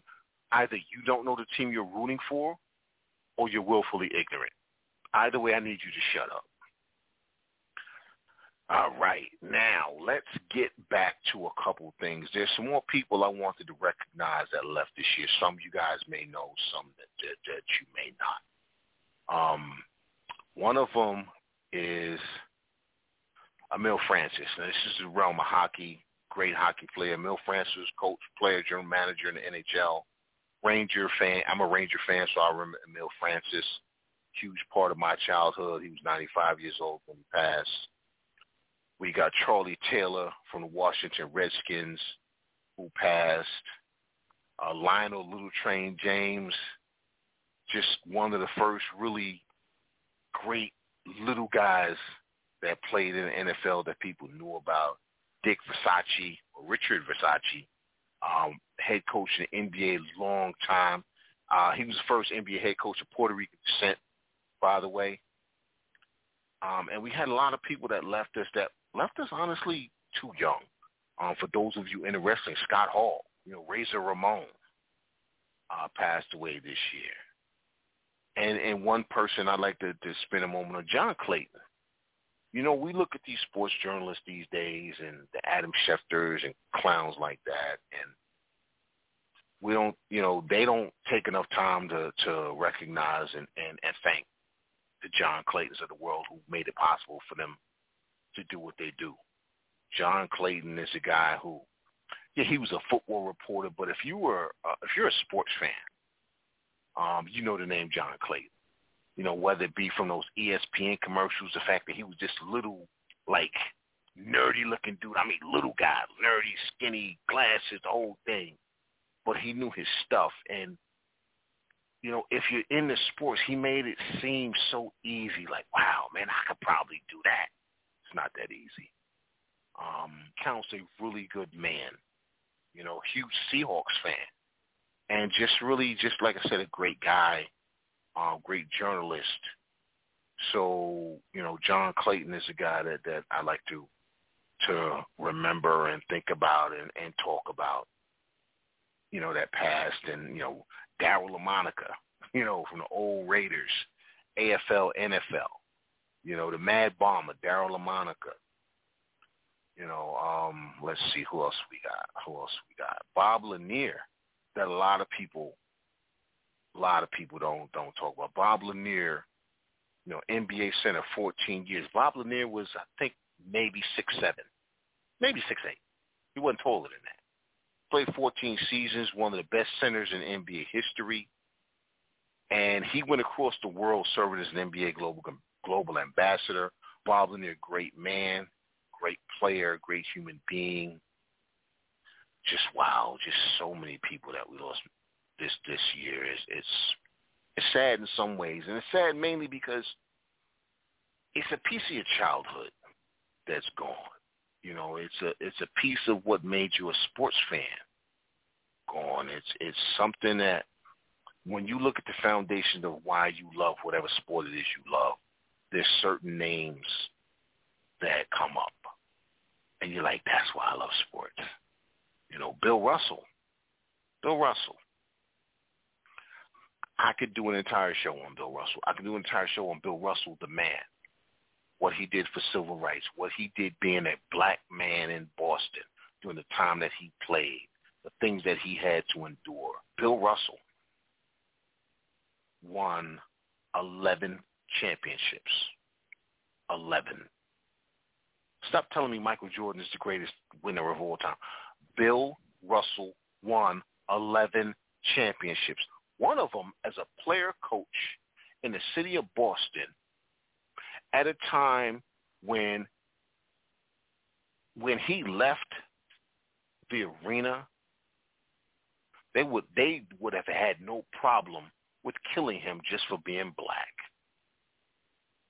Player coach in the city of Boston where it's hard being a black man on a regular day dealing with death threats. When he was playing for the team, people were still sending him racist hate mail and death threats while he was winning championships for them. That's not to speak what he what he did with his stance for civil rights. You know, there, there was the movie uh, that came out about the summit where he was there and Ali and Jabbar and all those guys. You want to talk about great people. You want to talk about iconic figures. You want to talk about people who have impacted not only sports but this world. Do your research. Look up Bill Russell. Don't look up his NBA career. Look up his life. Do some research. Bill Russell, one of the greatest people that this world has ever seen. Vin Scully. Vin Scully. 67 years as the voice of, of Los Angeles baseball, of, of Dodger baseball. I'm not going to say Los Angeles because he started in Brooklyn, by the by. 67 years. Doing games by himself. And anyone who's ever heard Vince Scully do a game was never bored, no matter how terrible the game was. The game could have been 15 to nothing against your team. And it was the most entertaining game you've ever heard because of Vin Scully. You got all these these newfangled clowns, Mike Kay, Michael Kay, and all these terrible people doing baseball now who do nothing but complain about the game and how long the game is and how bored they are and how they're going to miss dinner reservations. Vin Scully did games by himself for 67 years and never had a bad game. Never had a bad game. John McVay. Most people think of John McVay, they think of the San Francisco 49ers. I'm going to give you two things about John McVay that most people don't think about. There's a name for people that are into football that they know. It's called Joe Pisarcik. Everybody knows Joe Pisarcik. Miracle at the Meadowlands. He fumbled the snap. Oh, he fumbled the handoff, actually. And Herm Edwards picked it up and ran it again. Eagles won the game, thus the creation of the victory formation. Would anybody like to know who the coach of the New York Giants was on that fateful day? That was John McVay. John McVay was the coach of the New York Giants. So in reality, he's the reason Joe Joe Pisarcik is infamous because he made the play call. And then we also have the line, famous line. John McVay was also the head coach of the Tampa Bay Buccaneers when they were terrible. And a reporter once asked him, they said, you know, they asked him, hey, can we talk about the execution of your team? Talking about the team's execution as far as executing plays. And he said, execution? I'm for it. That's how bad his team was. All right. So that's just some of the people that we lost. There's just so, so many more. Earnie Shavers. Wow. there's a there's a blaster pass. Earnie Shavers was a guy as a heavyweight boxer who nobody wanted to fight. This man would just oof. Um, if you can look up some some Earnie Shavers fights, he was a monster in the ring. He was a monster. Um, he he he put fear in everybody, including Muhammad Ali. All right, Ali wanted no parts of Earnie Shavers, no parts of him. Earnie Shavers was that dude. When it come he was gonna hurt you. All right, he was gonna hurt you. Uh, Ray Guy, great punter in the NFL. Fred Hickman, pioneer in broadcasting and sports broadcasting. Um, one of the first black faces that really got shine. You know, I mean, Irv Cross is a guy, but Fred Hickman really kind of was the first one to really blow up, blow up where everybody knew him. Then he went on to CNN. He kind of went. He did so many other things besides sports. But Fred Hickman passed away this year. Uh, just so wow, there's just so many that have been lost this year. And I'm, I don't say lost, but that that moved on. Um, when we talk about tennis, Nick Bollettieri. Nick Bollettieri is the reason that baseball and basketball have academies because he started tennis academies. He's the one who started those that that produced people like Andre Agassi and uh, Martina Hingis, Maria Sharapova, things like that. So so uh, Nick Bollettieri, you know, Paul Silas recently passed. His son is coaching the Houston Rockets. Um, Paul Silas was a beast as a player. Beast. He played for the Celtics. You know, he won um what two championships with the Celtics. He won one you know, Supersonics, eleven thousand points, twelve thousand rebounds. One of the toughest men to ever play in the NBA. He was a coach. He was one of those coaches where I don't care how tough you thought you were, I don't care how bad you thought you were. I don't care how many how much notoriety you had. Paul Silas will still punch you in the face and be like, "Shut up." I'm the coach. You the player. Go sit down. So just a lot of people that impacted not just sports but life have have uh, that we lost this year, and again to their family, to their friends, to people who remember them, to the fans who remember them, to the people who were there part of their sports foundation. Um, our condolences, and, and we remember them with you. So let's move on to let's see, let's talk some. Let's talk some NFL. We got the Cowboys playing tonight. They're playing the Tennessee Titans, and the Tennessee Titans went from what is his name? Ryan Tannehill to Joshua Dobbs. It's passed right over Malik Willis because Malik Willis isn't ready. Malik Willis isn't ready. And then with Joshua Dobbs, who they signed off the, I think that Mike Vrabel might be trying to get himself fired, people. I think Mike Vrabel might be trying to get himself fired. Because I don't understand how you drafted Malik Willis, and you bring in somebody who's on somebody's practice squad eight days ago, and you start him against the Dallas Cowboys. And guess what? It's a zero-zero game in the first quarter because Dallas plays down to level their competition. I do believe that the Jaguars are going to win that division because, let's face it, if you go into Joshua Dobbs as your quarterback, you are probably not going to win your division. But let's see uh, how good a coach Mike Vrabel is. Let's see if he can get this team to do something that most people aren't going to give them any chance to do, which is beat the Cowboys and, and, and maybe make the playoffs. Because if they win the division, they make the playoffs. But that game against Jacksonville is coming up next week. That's going to be a really good game because Jacksonville has proven that coaching matters in the NFL with Doug Pederson and what they're doing. Um, I was never one who thought Trevor Lawrence was some all-generational bibbity-bobbity boo. I think he's a really good quarterback. He's very talented. I don't think he's head and shoulders above anybody else in his draft class. Well, some of them. But he's not head and shoulders above Justin Fields. I think if Justin Fields was in Jacksonville with Doug Pederson, they would be just as successful. And if Trevor Lawrence was in Chicago, they would be just as bad because coaching matters in the NFL. It really does. Um, you because all you have to do is look at the New York Jets. They drafted Zach Wilson, and listen, Zach Wilson never should have been drafted number two at all. Justin Fields should be a New York Jet, but then you bring in a guy who, because his last name is LaFleur and his brother's a good head coach, hey, let's give him a job. Kind of like what happened with Jon Gruden and Jay Gruden. Jay Gruden got the job at Washington because his brother's because of his brother. Jay Gruden was trash. He was a dumpster fire. Um, the, the, the LaFleur in New York, I think it's Mike. He is not a good offensive coordinator. He's not. So that didn't help the fact that you brought in an immature quarterback in Zach Wilson who wasn't ready to be an NFL starter, and then you gave him an offensive coordinator who shouldn't have been an offensive coordinator. It didn't help. All it really did was kind of kind of it, it, it, accelerated the process of Zach Wilson failing. I think Zach Wilson would have failed in four years. You made him fail in two. I'm putting that on the coaching. I'm putting because better coaching staff probably could have maximized what he did well, minimized what he didn't do. And we'll go back to Mark Sanchez with the New York Jets. What they did when Sanchez came out his first two years was they did they maximized the things he did well, and they said, "Listen, this is all you have to do. Don't do anything else." They got the they got to the AFC Championship game. Got the AFC Championship game, made the playoffs both years. But the minute they said, "Okay, it's been two years, you should be able to do this on your own," then Sanchez got exposed, and we all found out that yeah, he's just not that dude. So I blame the Jets coaching for not being able to maximize a kid with talent.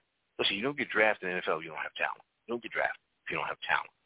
Just because you have talent doesn't mean you can play at that level. It requires you to be with the right team, right system, right coaching, a la Geno Smith. Geno Smith never should have been the starter in New York when he was. Never should have been a starter. But he was. And he failed miserably because he wasn't ready. Because they were asking him to do things. Geno Smith is not a mobile quarterback in the sense of he's a guy who likes to run. Geno Smith will move around to throw the ball down the field. He does not move around to run. Everybody says, oh, Geno Smith's a mobile quarterback. Geno Smith is not a mobile quarterback. He's a quarterback who can be mobile. He is a pocket passer who can be mobile. Difference between that and a mobile quarterback. There is a difference. Now that he's in Seattle and they say to him, Geno, we don't need you to run, but every so often, all we want you to do is stand in the pocket and throw the ball down the field. Get it out of your hands. Get it to our skill players. Geno's been successful. Coaching matters, people. Coaching matters, people. Coaching matters, people. And it will continue to matter. So when your team is terrible, a la the Washington Redskins, and you're going through 17 quarterbacks, ask Ron Rivera why he's only had three winning seasons as a head coach. Stop telling me it's Taylor Heinicke's fault. Stop telling me it's Carson Wentz's fault. Stop telling me it's Dwayne Haskins' fault. Stop telling me it's whoever's fault. How about you start looking at the head coach? Okay? The Tampa Bay Buccaneers suck this year. Why do they suck this year? Because Todd Bowles is their coach. The Tampa Bay Buccaneers look just like the Jets teams that Todd Bowles coached. They look exactly like them. Exactly them. Well, how, how can how can that be? He's got Tom Brady and Mike Evans and this guy and this guy and this guy. His coaching matters because Todd Bowles is a terrible coach. I will always be for a black man in any sport because they're hard to get those those gigs. But if you're a bad coach, if you look like me, I don't care if you Martian, green, blue, white, I don't care. You're a bad coach, you're a bad coach. Todd Bowles is a bad coach. Todd Bowles should never have been given that job. It should have gone to Byron Leftwich and now you're seeing the results of Todd Bowles being a bad coach. Todd Bowles is a great defensive coordinator. He's not a good head coach. That's not a knock. It's okay to be good at this, but not at that. That's okay. Um, Norv Turner. Norv Turner was a terrible head coach, one of the greatest offensive minds that ever was on the sidelines in the NFL. Terrible head coach, great offensive coordinator. So go be an offensive coordinator. Todd Bowles, go back to being a defensive coordinator. Stop trying to be a head coach, bro, because you're not good at it. Your team suck. You know, Steve Wilks, Carolina. Steve Wilks deserves to get that job. You tell me how the Carolina Panthers are in position to win their division when they went from, let's see, they went from Sam Darnold to I forget who to Baker Mayfield, and then back to I forget who, back to Sam Darnold. They've had, I think, well, there's three three players, but they've had six different starting quarterbacks this season, two for each guy. And you still had a chance. Now, granted, your division is terrible, and you're probably going to win it with a less than 500 record. You're still going to win your division. You're still going to make the playoffs. Tell me why Steve Wilks shouldn't shouldn't have a job. You can't. You can't. But it's okay for a guy like Jeff Saturday to get a job. It's okay for Josh McDaniels to keep getting jobs. Steve Wilks, he can't get a job. All his teams do is play hard. All his teams do is play hard. And isn't that what you want? If you're a fan of a team, don't you want your team to look professional, look confident, and look like they care? That's what you got in Carolina. Your team is competent, they look professional, and they care. All you need is more talent. But they're going to go give it to some offensive assistant who used to, you know, live next to Sean McVay, and he'll get a job. And in two seasons, like Nathaniel Hackett, he'll be fired. Because that's why Nathaniel Hackett got a job. Because he was on this guy's staff – who was on the staff of this other guy who's on the staff of this other guy. And what? So what? You know, he so he was coaching adjacent to this great coach. That makes him a great coach? Is that how we're doing it now? You just have to be tangentially connected to somebody that was a good coach, so now you can be a coach. Okay. If that's what we're doing, that's what we're doing.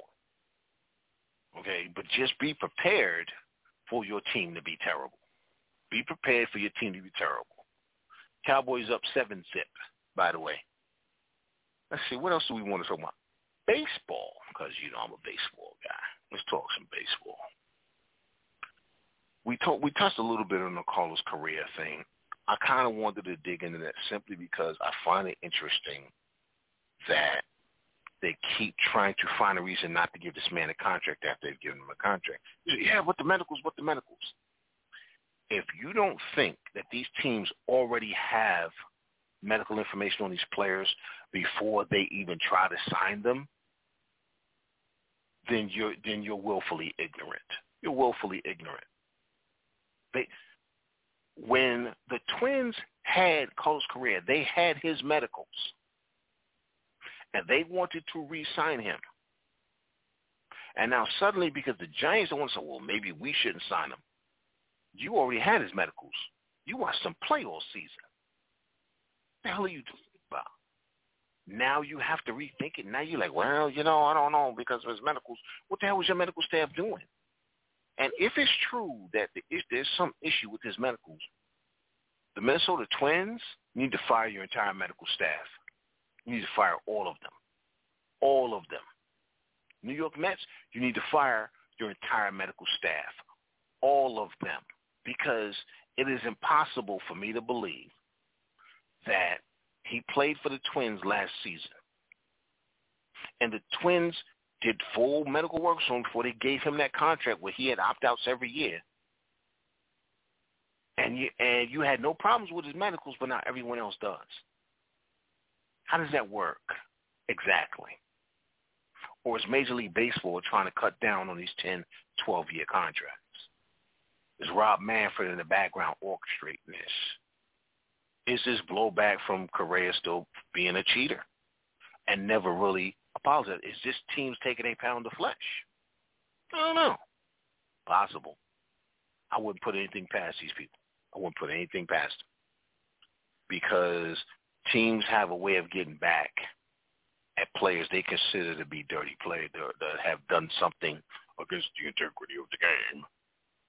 They got a way of getting back at them because I don't understand it. Twins had him. The Twins wanted him back.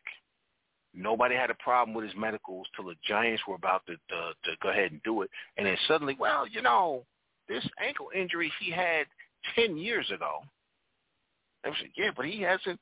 He's missed some games. Never played 150 games, and none of it was because of his ankle. It was because of his back. Unless the ankle bone's connected to the spine, then okay. Otherwise, question what's going on there. Um, again, as we said with Atlanta, Alex Anthopoulos needs to get GM of the year every year from now until perpetuity this man has literally gotten every great player in his organization to take a below market deal. Every single contract that they have their best player signed to is a below market deal. So either he and the agents are all in cahoots or he's a wizard. He's walking and casting spells. You shall not pass. $20 million. I mean, listen, it kind of is what it is. But Alex Anthopoulos, what the Braves are doing is just tremendous. It's just tremendous. Um, so much respect for what they're doing, being able to get these guys at under market value on long-term deals. It is what it is. The dude, the dude knows what he's doing. Um, there's quite a few franchises. Um, if I'm the Pittsburgh Pirates, if I'm the Baltimore Orioles, if I'm the Florida Marlins, I'm writing this through the blank check right now. Listen, how much do you want? You want you want a piece of the team? What do you want to come run our organization? Because you obviously know what the hell you're doing. Obviously know how to build a player development system. You obviously know how to get scouting done. And you obviously know how to get people at below market deals. How much do you want? That would that would be my only goal right now if I'm running a team that's struggling, a team that wants to be on the come up. I'm going to get Alex Anthopoulos. I'm writing him a blank check, straight up and down. Whatever you want, you can have. As much control, I don't care. Just come to my organization. Just look at what he's done in Atlanta. How can you say no? You know, the the antithesis antithesis of Anthopoulos to me is Brian Cashman. I keep hearing how Brian Cashman is a great GM. Let's talk about the Yankees, shall we? Team near and dear to my heart. So Brian Cashman has had the title of GM for 25 years. And I keep hearing that he's responsible for five World Series. He's responsible for one. Four of those World Series were won with players acquired and developed by Gene Michael and Bob Watson. Those teams, all Cashman had to do. Cashman was like a, a jockey you drop on the Seabiscuit down the, the last hundred yards of the Kentucky Derby. You don't get credit for being a jockey when you only did a hundred yards. Okay? All you had to do was hang on. That's all Cashman did. Brian Cashman has developed two position players in 25 years that you would consider stars. Robinson Cano and Aaron Judge. Two, he's developed no pitching in 25 years. None. Not one pitcher have they developed that has become a star, an ace. Not one. And and don't give me Luis Severino because Severino can't stay healthy. If you're never on the field I can't consider you a developed player. I can't consider you a star if you're never there. Okay. Oh, and by the way, Severino still hasn't figured out he needs to use his changeup more and stop trying to throw it miles an hour. So I question your player development. If being being a great GM is, has more to do, it's more than just taking some below average reliever, Clay Holmes, and turning him into an all-star. What about players old that are already star talent? Aren't you supposed to make them better? Estevan Florial. Everybody keeps talking about the Yankees in left fielder. Estevan Florial has been in the Yankee organization since he was 16 years old. He's 24 or 5 now, maybe 26. So he's been there between 8 and 10 years in that organization. And they still keep saying, but he's not ready. So either your player development sucks or your scouting, your self-scouting sucks because you can't recognize that this dude is not good. Because he's still one of your top prospects. Think about that for a minute, people. Player in your system for 10 years. When you bring him up, you give him one or two at-bats. Then you bury him so he gets very sparse at bats. And just and this is not me just just saying this. Do your research. Go look at how many games he's played versus how many at bats he's got. He's played three times as many games as he's gotten at bats. Well, how the hell do you know what you have if you never let him play? And if you never let him play, then I question your player development because you had him for eight years. After eight years, shouldn't you know what you have? After eight years, shouldn't he be able to play at the major league level, or should you not have traded him already? But Miguel Andujar should have been rookie of the year. You DFA'd him, got nothing for him when you could have traded him when his value was highest, but you held on to him because why? Because your internal self-scouting is trash. And I can go back years. I can go back to Joba Chamberlain. I can go back to Phil Hughes. I can go back to Manuel Banuelos, Andrew Brackman, Dellin Betances, Ian Kennedy, Ted Lilly, Jorge Mateo. There is a laundry list of players that the New York Yankees have failed to develop that have left the New York Yankees and been successful in other places.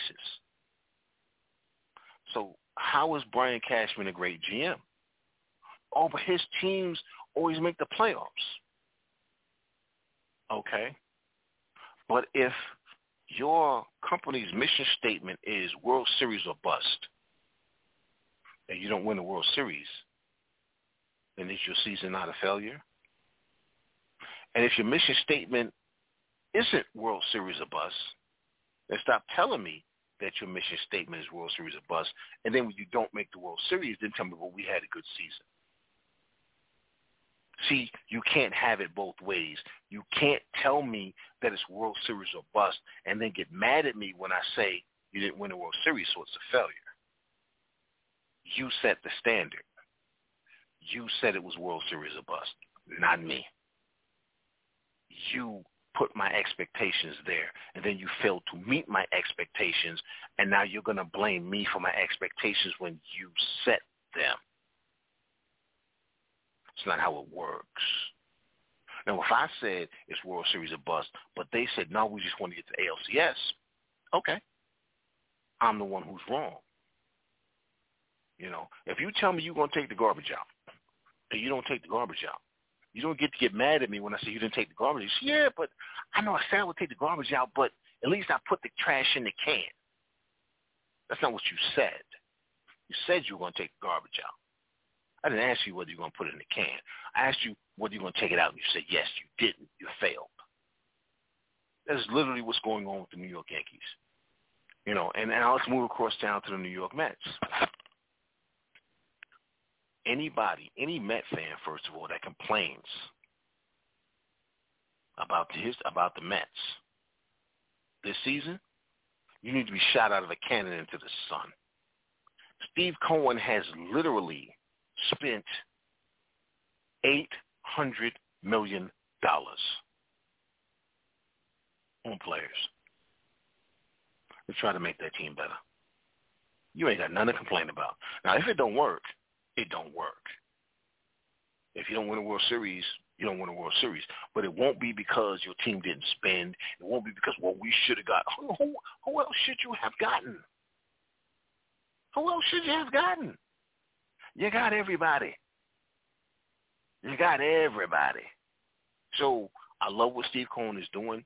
I have no problem with it. I don't want to hear Hal Steinbrenner, any other owner of Major League Baseball, talk about, oh, well, you know, shouldn't be spending that much money. Listen, if you can't afford to spend money on your sports franchise, you should not own a sports franchise. I don't want to hear about small market, big market, medium market. You knew what the deal was when you bought this team. If you cannot afford to run your business, then sell your damn business. Well, Steve Cohen got so much money of those. I don't care. I don't care. I don't want to. I don't want to hear from some owner who's only spent a hundred million dollars on his roster. Tell me that he can't afford. Then you should not own your team. If you cannot afford to spend on your business, you should not own your business. This is why so many businesses fail within the first three years because people can't afford to spend what they need to spend in order to make the business successful. Then, then sell the business or give it. Up. I don't care what you do, but you shouldn't own a business that you cannot afford to run. And you have too many owners in Major League Baseball crying poverty. You got too many owners in Major League Baseball saying they can't afford. Dude, you're a billionaire. Don't tell me what you can't afford. Don't tell me about the team losing money because here's the thing. Every professional sports franchise, if you just take the franchise by itself in a vacuum, okay, you take the cost of player salaries versus ticket sales. Every franchise loses money because you're not going to sell enough tickets to meet your payroll. That's not where the money comes from. The money comes from merchandising and concessions and parking and the tax excuse me and the tax breaks that you get. Oh, and the TV contracts and double digit billions of dollars and the revenue sharing in most of the sports. Uh, did I mention the tax breaks? Did I mention the fact that a lot of these teams don't pay city or state taxes? These, yet somehow these owners can't afford to do anything with the team, yet they're consistently cashing checks worth tens of millions of dollars. Oh, but the team's losing money. Oh my God, what am I supposed to do? Hey, uh, did that check? Did the check clear? Right. Did that revenue sharing check for thirty million dollars clear? Ah, but I can't afford to get anybody. Ah. Listen, miss me with all of that. Okay. If you're not willing to spend on your team, then sell the damn team. I don't want to hear about the market you in because I'm watching the San Diego Padres spend dollar after dollar after dollar after dollar. If the Padres can do it, the Pirates can do it. The Pirates can do it, the Orioles can do it. Okay? If the Orioles can do it, the Tigers can do it. The Tigers can do it, the Twins can do it. There is no salary cap in baseball. Spend that damn money. Spend that damn money. I don't want to hear it. I don't want to hear it. Because the fact that fans continue to support billionaires over the employees who are the maybe it's because you're jealous of the players. Maybe it's because you think, man, if I hadn't blown my knee out in middle school. No, dude, you would never going to be a professional ball player. All right? Get over it. I don't care that you peaked in high school. You were never going to make it. So stop being jealous. Stop talking about, well, we paying, you ain't paying none of these players nothing. Uh, you know, my, when I buy tickets to a game, that's paying it. No, it's not. That salary don't come from no damn ticket sales. Salary comes from the TV contracts. Salary comes from the TV contracts. The salary comes from the TV contracts. Your money doesn't mean nothing to that player's salary. Nothing. So stop it. Just stop. Just stop. Stop being jealous. Stop hating. Start looking at the fact that these owners are putting money in their pocket and not putting a competitive product on the field. And start directing your angst and your ire and your anger where it belongs at these owners. Stop telling me about some GM like Kim Ng, or the GM ain't doing this and ain't doing that. That's because the owners won't let her.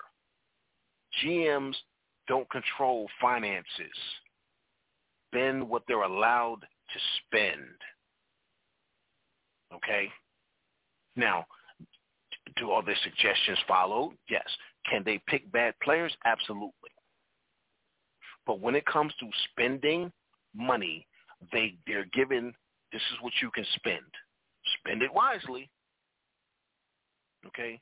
The Florida Marlins have always been a team where the ownership did not want to spend money. Stop telling me Kim Ng doesn't know what the hell she's doing. Kim Ng is one of the smartest baseball people going. She's working for a franchise that don't want to spend money. So how in the hell is she supposed to sign any free agents when ownership won't let her? Now she's not going to say that. But those are the facts. Much as I hate Brian Cashman for his for his player development and for him getting credit for being a good GM when he's not, I'm gonna tell you this: he's not the reason Yankees aren't spending money properly. The reason they aren't spending money properly is because of Hal Steinbrenner. Hal Steinbrenner wants a team that's good enough to make the ALCS. If they win a World Series, great. He don't care about that. He wants three million fans coming through the turnstiles. He wants to be on national TV games, and he wants to turn a profit. And as long as that happens, Hal Steinbrenner is fine with not winning a World Series. So stop telling me that Brian Cashman is the reason that you didn't go out and sign X player. That's because Hal Steinbrenner has decided that he's not going to spend what it takes to win, unlike Steve Cohen. So I want to thank everybody uh, that listened to the show, that came to the show, that tuned into the show. I want to thank Mike for showing up. Uh, Barry, Ty, I know y'all out there listening. Um, I want to thank everybody just for giving me this opportunity to just rant about craziness in sports because it's all I got. Besides my dog, you know, I like to talk about my dog. I like to talk sports. I like to watch sports, live sports, breathe sports, eat sports. But I really want to thank you guys. I hope everybody had a good holiday, whether it's uh, Happy Hanukkah, Happy Merry Christmas, Happy Kwanzaa. If you don't celebrate any of those, just hope you enjoyed spending time with your loved ones, eating some food, and just having some some some connections. And for those of us who don't have connection, for those of us who spend this time of year and things aren't great, um, 988 and I'm speaking to veterans right now, but just for everybody, speaking to veterans. Um, you know, they call the crisis line. Crisis doesn't mean you're standing on a rooftop ledge with your feet over the edge about to jump. Crisis doesn't mean you're about to, you're about to pull the trigger. Crisis means crisis. It means if you're in recovery, you think about calling your dealer or taking that drink or taking that pill when you don't have to, and, and you've made your 12-step calls, but there's nobody picking up, which happens. You can call this crisis line and have somebody to talk to. 988, option one for veterans, 988. If you're not a veteran, crisis doesn't mean that you're in imminent danger. It means that you need someone to talk to at that moment. Your feelings are valid. They are not facts. Do not let your feelings become facts. Do not let them rule you. Being alone doesn't mean you have to be lonely. All it means is we got to do something better about making connections. So thanks everybody. Once again, my name is Chandler. To the show. Have a, a good rest of the holidays. Have a great New Year and we are going to take this out. Sports City, Sports City, Chef, Chef, Sports City, Sports City, Chef, Chef, Sports City, Sports City, Chef, Chef, Sports City, Sports City, Chef. Kaboom, Sports City chefs is in the room Cooking up hot topics to put up on the spoon They well in tune, bloom like a flower in June Superman verse MF Doom, the clouds loom So tell a friend it's the Sports City Pay attention, tune in, we on the set again. Sports City, Sports City, chef, chef. Sports City, Sports City, chef, chef. Yeah. Cabby, Taj. Woo! Connecticut. Uh.